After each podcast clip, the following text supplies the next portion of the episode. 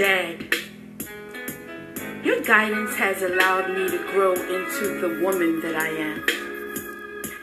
And you have proven more than competent, enough in your role as mentor, good listener, and very best friend.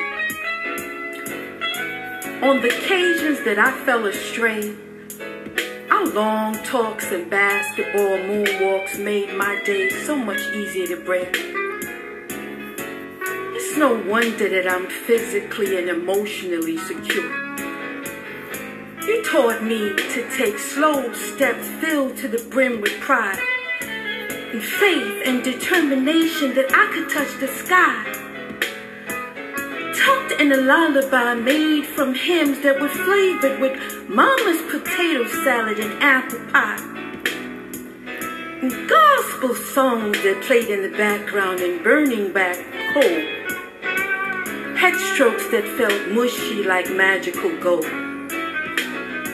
You wanted me sometimes to stay in these ancient bosoms forever sometimes. It was nothing, it was nothing more cuddly than grandma's strong arms because they were made from ancient rare black stone. But my dad said that I was a woman and he had nurtured my mind, my body, and my soul. He me out into the big old world feeling like a jungle, free to roam, but I wasn't bare bone. He taught me to be strong like an ox because I came from him. He was a farmer and raised naturally, naturally organic crops. He taught me value systems that were portrayed in a gallery that signified our Father's Last Supper and brotherly and sisterly love. Trusting and believing that no member of his species would ever hunger.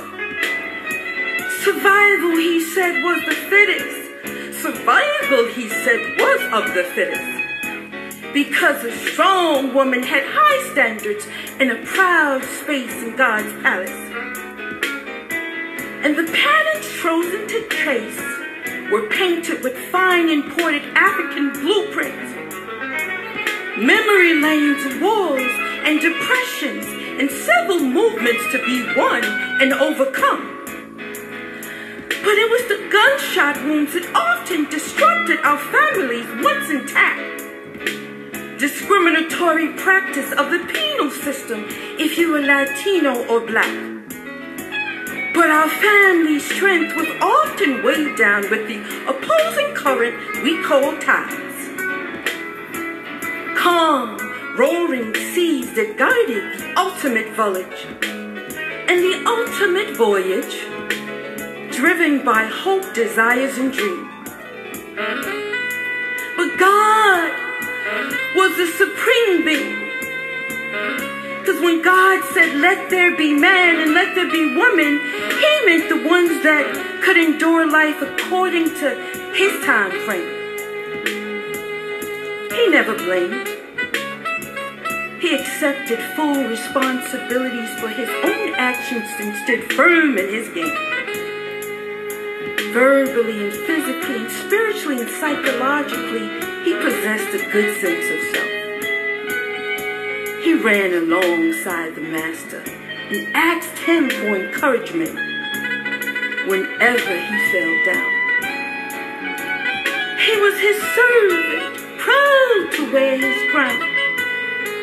And if he and she departed this earth tonight, I know that they will come back as yourself, free of adultery, free of guilt, free of sin, because they fit the congregation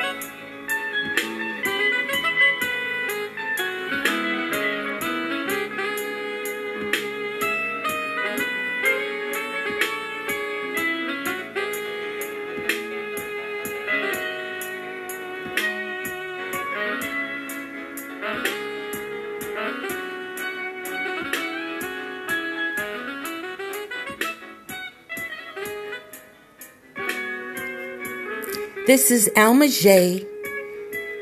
Segue to Freedom. I hope you enjoyed the podcast. See you next week. Bye bye.